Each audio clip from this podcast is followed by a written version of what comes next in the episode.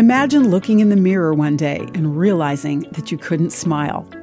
I'm Bonnie Sala with Reset. Sarah Ruhl had recently given birth to twins when she discovered to her horror that her face had become paralyzed. Suddenly, she could no longer smile or control her facial expression.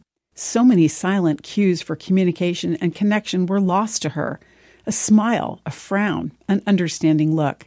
Sarah shared about how she battled a deep sense of shame over her lack of control over her own face.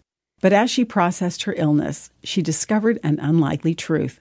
It's not our perfection that invites people in, making them feel accepted and understood. It's our imperfections, asymmetry, scars, and flaws. Our weaknesses validate the unique, strange, and imperfect in our neighbors.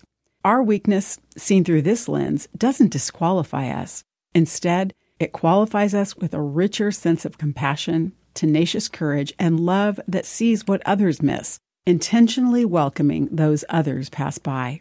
Jesus made himself voluntarily weak when he became a human and died on the cross. And he invites us in our weakness to come to him, promising that he delights in meeting us there. In the words of Jesus to another weak follower, My grace is all you need. My power works best in weakness.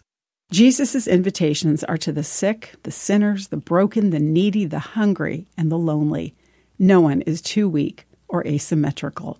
All are loved, essential, and a part of His beautiful plans. May you too find God in your weakness.